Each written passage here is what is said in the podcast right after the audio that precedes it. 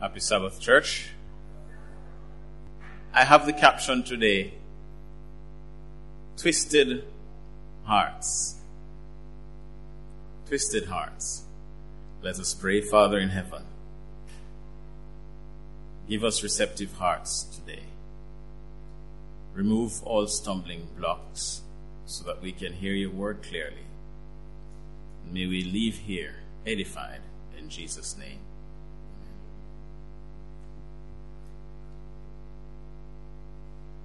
Today, the world over is celebrating. I look into the congregation and I see some people in red. The red I am wearing signifies the blood of Christ. Is it safe for you?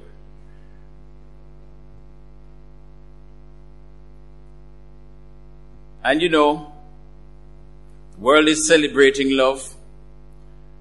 And so many times, as human beings, we seek to celebrate a day when we look about people that we love or say that we love. And the other 364 days, we do not remember them. So, Valentine's Day, Mother's Day, Father's Day, Christmas Day, and you throw away the person after that. Why wait on a special occasion to tell somebody you love him or her or to show your love? And you know, before I go further, I think that it is important to say this. I have learned a very important lesson about the elderly among us. Do you know that sometimes they are very lonely? When you have lived and contributed to society and they take you and put you into a home after 70 years, where everybody else looks like you or looks worse than you, it can be very depressing. I was sharing with a church sister last week who brought to my attention some of the things that happen once you go into a nursing home. I am saying this before I go further that it's very important to check up on the elderly that are in your life. They need to hear from you. They need you to call them. They need you to listen to them tell the same story over and over.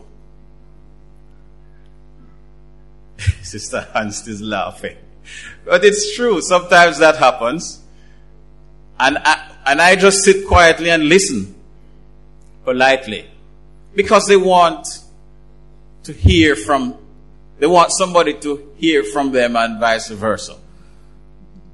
So I'm urging you, if you haven't gone to look for mommy or grandma or grandaunt or granduncle or anybody, even in this church, especially in this church, I am charging you to do that.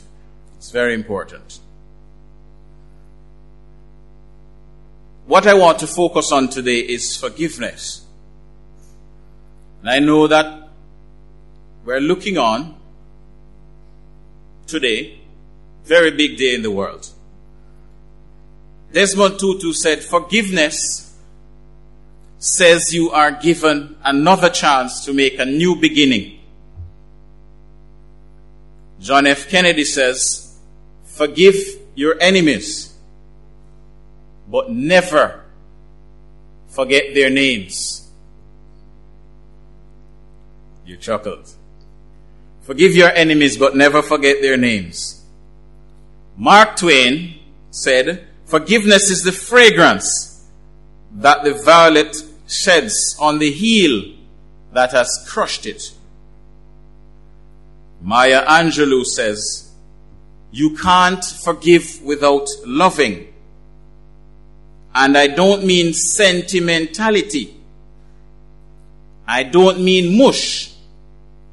I mean having enough courage to stand up and say, I forgive. I'm finished with it. Have you considered how many people live their lives in pain? Do you know if you're living without forgiving and not realizing it? Many of us live our lives in pain because we take these situations that have happened to us and we take them with us right through. And sometimes we have unforgiveness in us and we don't even realize. I will share a short story with you to bring across the point. I remember very few interactions with my father. In fact, I have seen him, I think the last time I saw him was 1998. No. Before that, it was 1994. And I'm very fortunate to have seen him at all. Because there are many persons who have never seen their fathers. And I don't, I think it's, I don't know if it's fortunate or unfortunate. but I, I do sound a lot like him. I think it's fortunate. It's a blessing. What do you say? Um, so he left when I was five. I just didn't see him again. And mommy said, he's gone. Where? How do you tell a five year old that daddy is no longer around? You just tell them.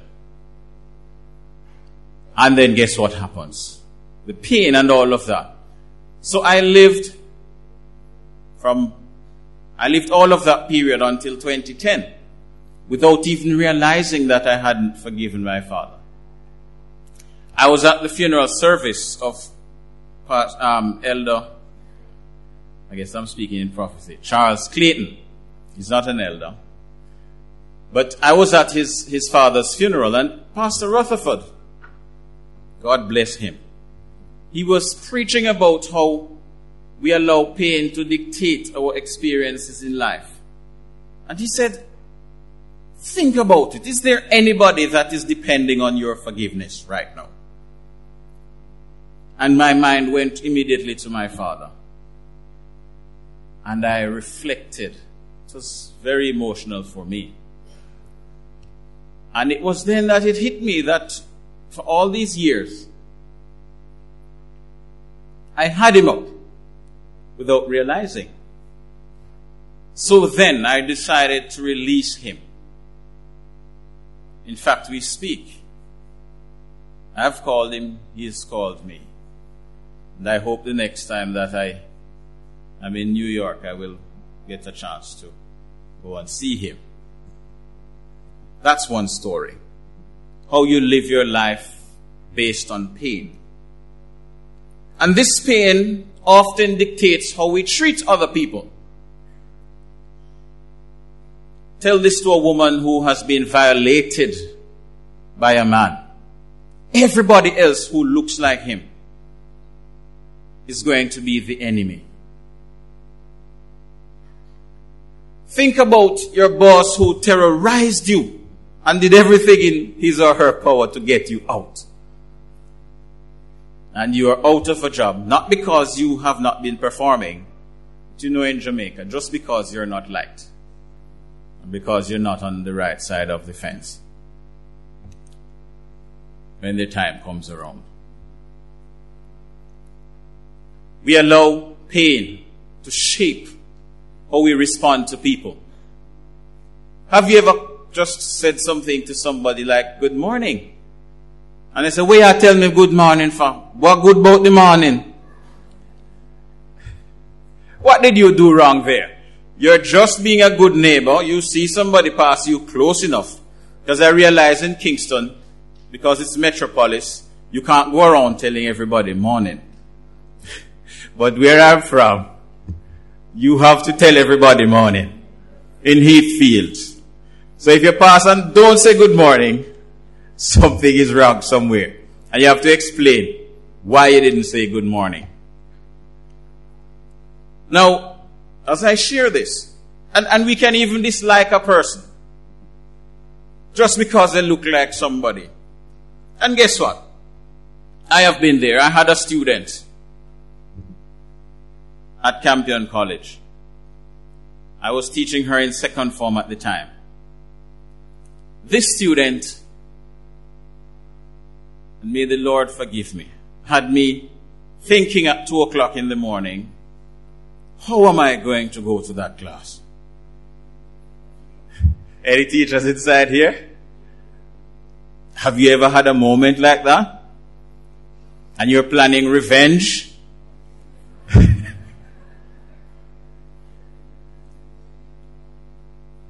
you're not to hear these things, children.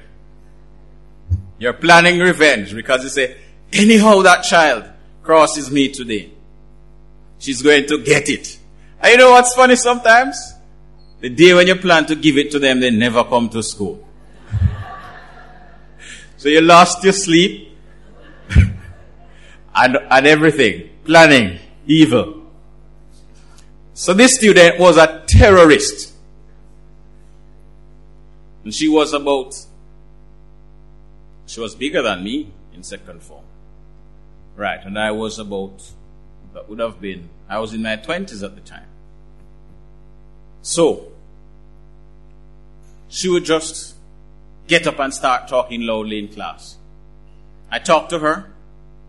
She would give a rude retort to say, don't say anything to me. And I'm, I'm saying, who is managing this classroom here? And she would gang up with other students in the class too, to make me look bad. And I'm there, I'm using all the classroom management strategies and you know, the, the, what the psychologists tell you, what the guidance counselor tells you, what you did, what you learned. All of these things I tried. Nothing. No progress. Then I said, you know what? Let me take her out of class one day. And I decided to take her out of class and speak with her. You know what she told me? She said, Sir, I hate you. Said, Why you hate me? Sir, you look like my father. And I said, it was very deep for me because I was looking into it and I was saying I was doing everything that I knew to be right as, a, as, a, as an instructor. But here was the student. She decided that I look like daddy, I hate daddy, and therefore, because I hate daddy, I cannot make you have any peace because I cannot subject to my daddy at all.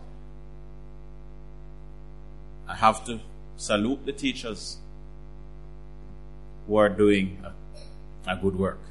And after I spoke with her, can you imagine? She has turned around. After that conversation, I wish I'd done it much earlier. And she turned around, and we have had a good relationship since. That is a testimony to the power of how pain can dictate how somebody relates to life. And as I go into the second part of, this, of the presentation, Twisted Hearts, you will appreciate from the scripture reading, thank you, Gabriel, the emphasis there. We know the story of the prodigal son. But what I want to focus on here is the forgiveness aspect. This guy took everything and left. And, it, and this represents, this, it doesn't have to be a son. It could be a husband. It could be a daughter. It could be a sister. It could be a brother who takes everything and leaves. Leaving all the pain, leaving all the hurt behind. And then you are left to suffer. And guess what? When you have all of this music to face, you have the responsibility of letting that person go. I want to focus on the father in the story here. The father, which many times we do not focus on, we focus on how bad the son was. This father did not ask any question when he came back, when the son came back. Cut the stories. Let's put on a feast. Let us put on nice clothes on him. Think about all those things. What that tells you is that the father had let go of this. And secretly in his heart, he was, he kept looking out. You know when you promise your parents that you're coming down to see them? And they sit outside and they wait and they call you. Have you left Kingston? They call, uh, you say, no, I haven't left Kingston yet. They call you one hour later. You leave out? Yes, I leave out. You reach the toilet? No, I don't reach the toilet. Get another phone call. Where are you now? Just reached the toilet. Get another phone call. I am at Porus. You know what I mean, right? I hear some parents laughing. That whole idea of waiting for the person to return. And you wait for the person to return. So, mommy would be outside waiting. If it's a grandparent, they'd be waiting for you. And this father was anxiously waiting. And when the son came, when the prodigal son came, he did not ask him, Where were you? What have you been doing?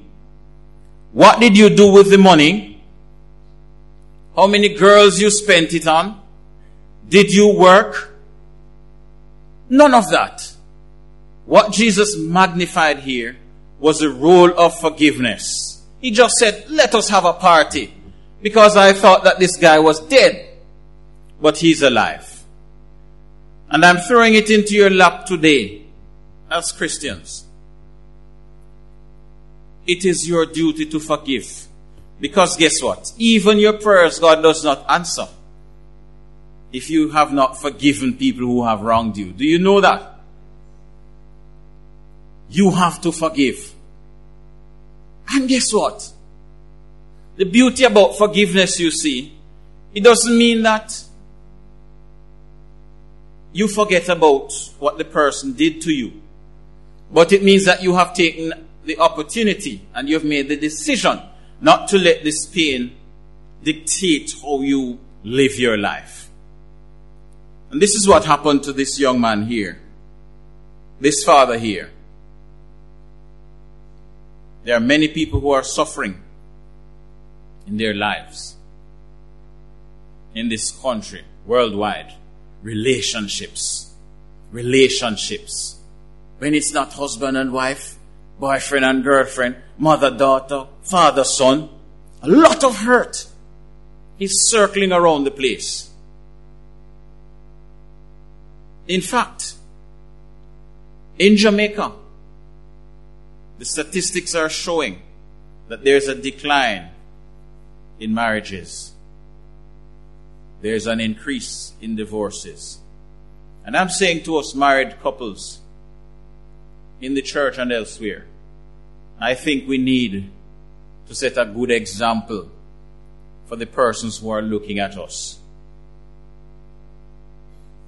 I thought I'd hear more amens than that. We have to set a good example so that young people who are growing can see somebody and say, you know, I want to be like Dr. Stern and Sister Stern. I want to be like Dr. Greaves and Sister Greaves. And this, by so doing, our society will be better. Now I want you to just look at some lessons. There are 10 lessons that I want to share with you as to how you can arrive at forgiving. Lesson number one.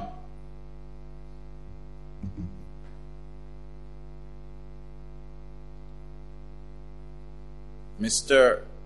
Could you get that a little larger for me?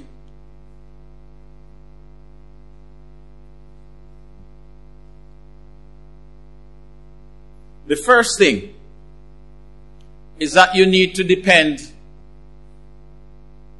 on God. That is the first thing because you are a Christian and you want to come to forgive, you have to commit the situation to the Holy Spirit and depend on God for help. Hebrews 4 and verse 15. It tells us that we have a what? A high priest who can be touched. I'm sorry. Who can be touched with the feelings of our what? Infirmities. That means that God connects with what happens in our lives. And Isaiah 41 and verse 10 tells us that he will uphold us with his righteous right hand. And I'd like you to, um, Deacon Clark, could you just put that up there for me? Isaiah 41 and verse 10. And then Isaiah 43, 19. And Hebrews 4 verse 15. Just so that everybody can, can take a look at it for themselves. Instead of just having me quote it. It says, Fear thou not, for I am what? With thee. Be not dismayed, for I am thy God. I will what? Strengthen thee. Yea, I will help thee. Yea, I will what? Uphold thee with the right hand of my righteousness. That is God promising to help you in your struggle. So you have to put the situation to Him. Isaiah 43 19. It tells us, Behold, I will do what? Let's read it together. After two, one, two. Behold, I will do a. It shall spring forth. Shall ye not know it? I will even make a way in the wilderness and what? Rivers in the desert. That's a metaphor. It's saying God can fix your situation, whatever the situation is. And my sister this morning, Sister Campbell, reminded us in prayer that as much as the problem is above our head, it is under God's what? That is powerful imagery. Above your head, but under his feet. I want you to remember that. Hebrews 4 verse 15. What does it say? For we have not an high priest which cannot be what? Touched with the feeling of our infirmities, but was in all points what? tempted like as we are, yet without sin. Commit the situation to the Lord. And we'll bring up the other point. That's the first point. That you have to trust that God is able to take care of it. The second point, know exactly how you feel about what happened and be able to articulate what about the situation is not okay. Know exactly how you feel about what happened and be able to articulate what about the situation is not okay. It's alright to feel sad. It's alright to feel bad. But guess what? To articulate the situation, you will need to find somebody that you can trust to share the experience with. A trusted person. Or some people will write. I have done it in the past. I just write and just pour all of the emotions. I just write everything that I'm feeling. Just write, write, write. And then I just burn it. So if you don't trust anybody to tell them what happened, you can write it down. And sometimes you can just talk to God as a friend. Pretend that Jesus is sitting at your bedside and just reason with him. Forget about the big words that the elders use when they are praying and all of the theological ramifications of prayer. Just pretend that Jesus is right there. And just tell him how you feel. Second lesson. Make a commitment to yourself to do what you have to do to feel better. Did you hear that? Make a commitment. You have to, it means get up and go to work. Get up and go to the gym. Talk with your friends same way. If you love chocolate and you want to treat yourself, go and treat yourself. I'm getting the thumbs up from some chocolate lovers in here. I am so sorry that, but these days I have to eat chocolate. And ha- after eating chocolate, which I have not had in very long, I have to have antihistamines. So you are lucky.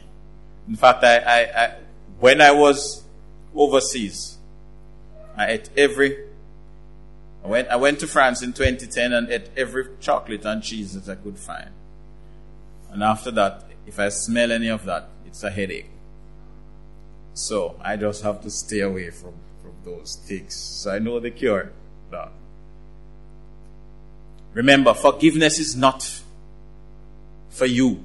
Forgiveness is for you and not for anyone else. That's making the commitment to do, to make a commitment to yourself to do what you have to do to feel better.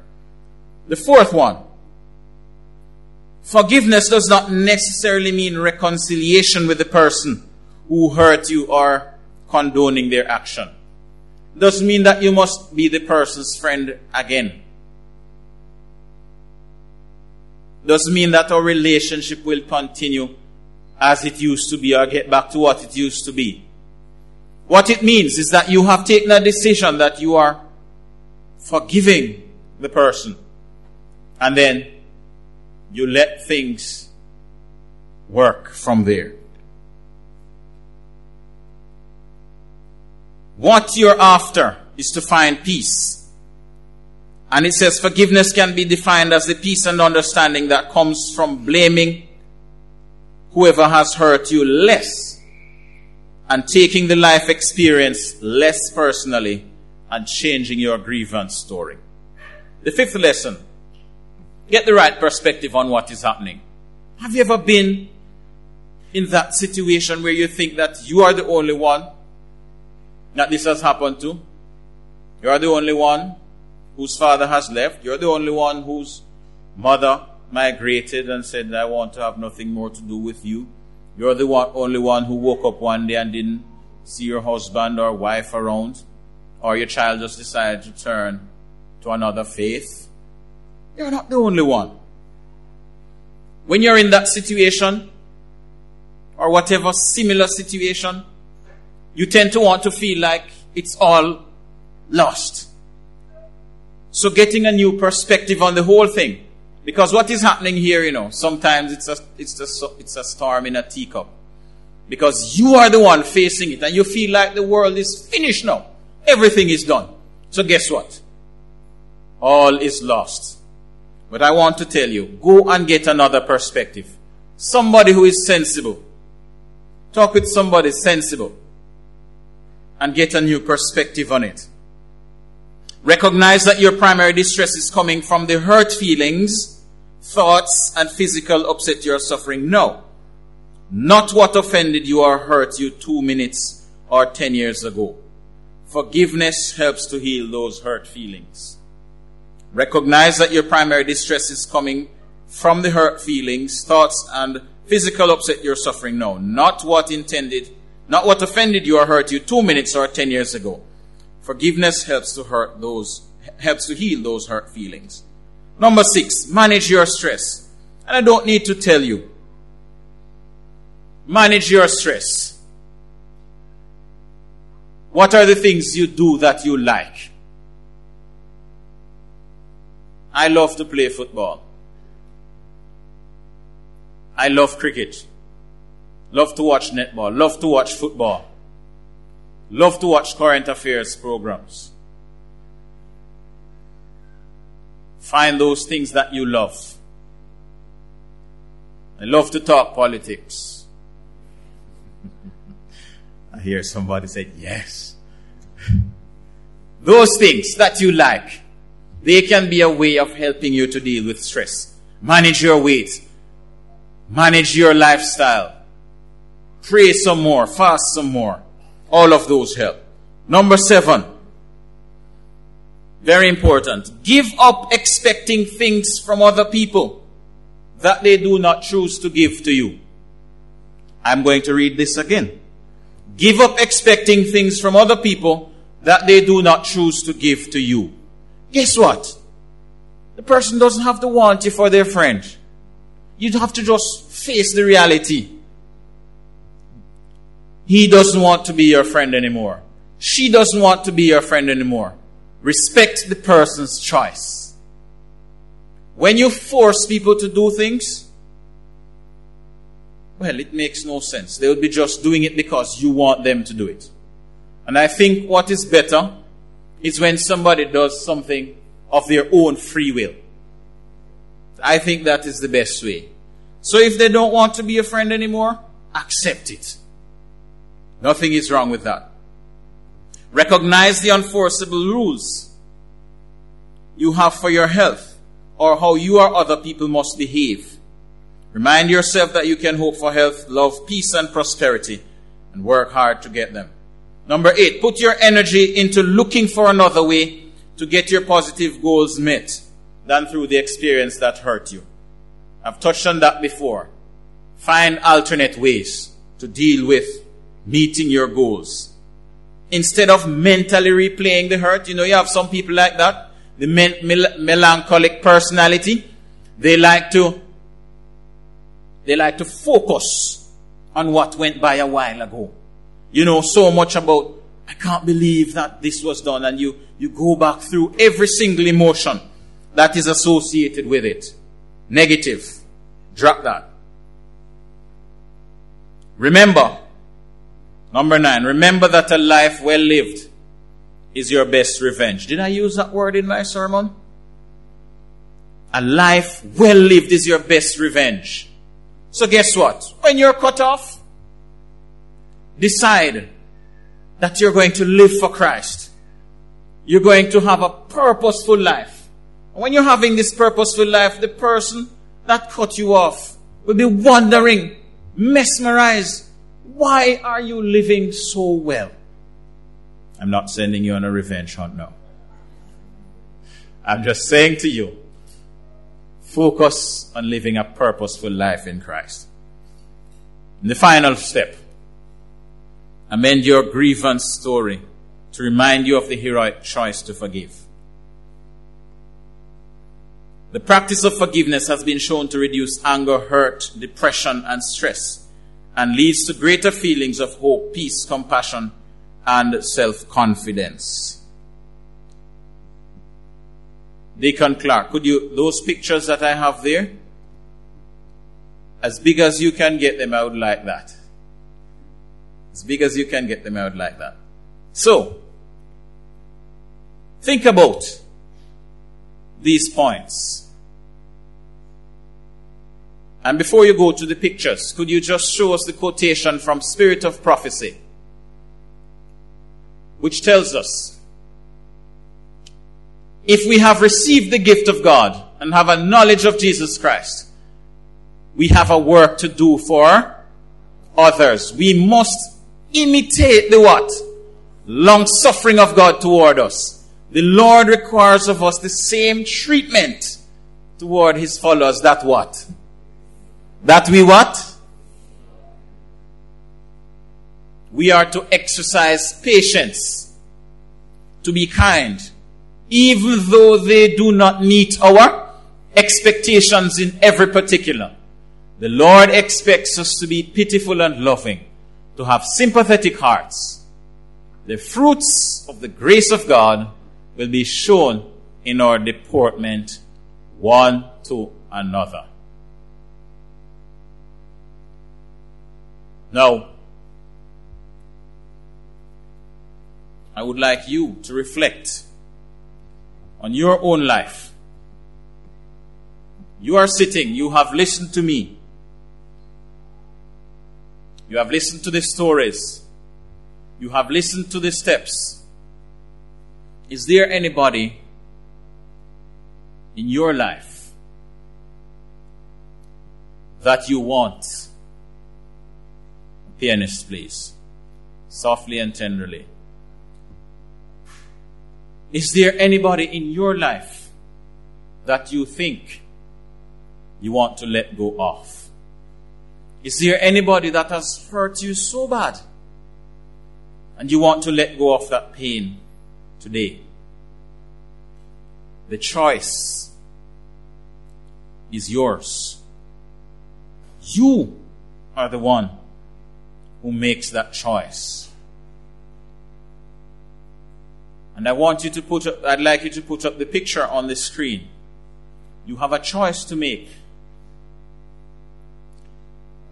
You have a choice to make between those two pictures. Do you want to continue to not forgive? Do you see that hammer? Do you see that heart? Today you have the choice. Do you want a situation where you have a hammer and you're destroying a heart? Or you are having your heart being hammered? The choice is yours. Softly and tenderly. Softly and tenderly, please. And then the other picture.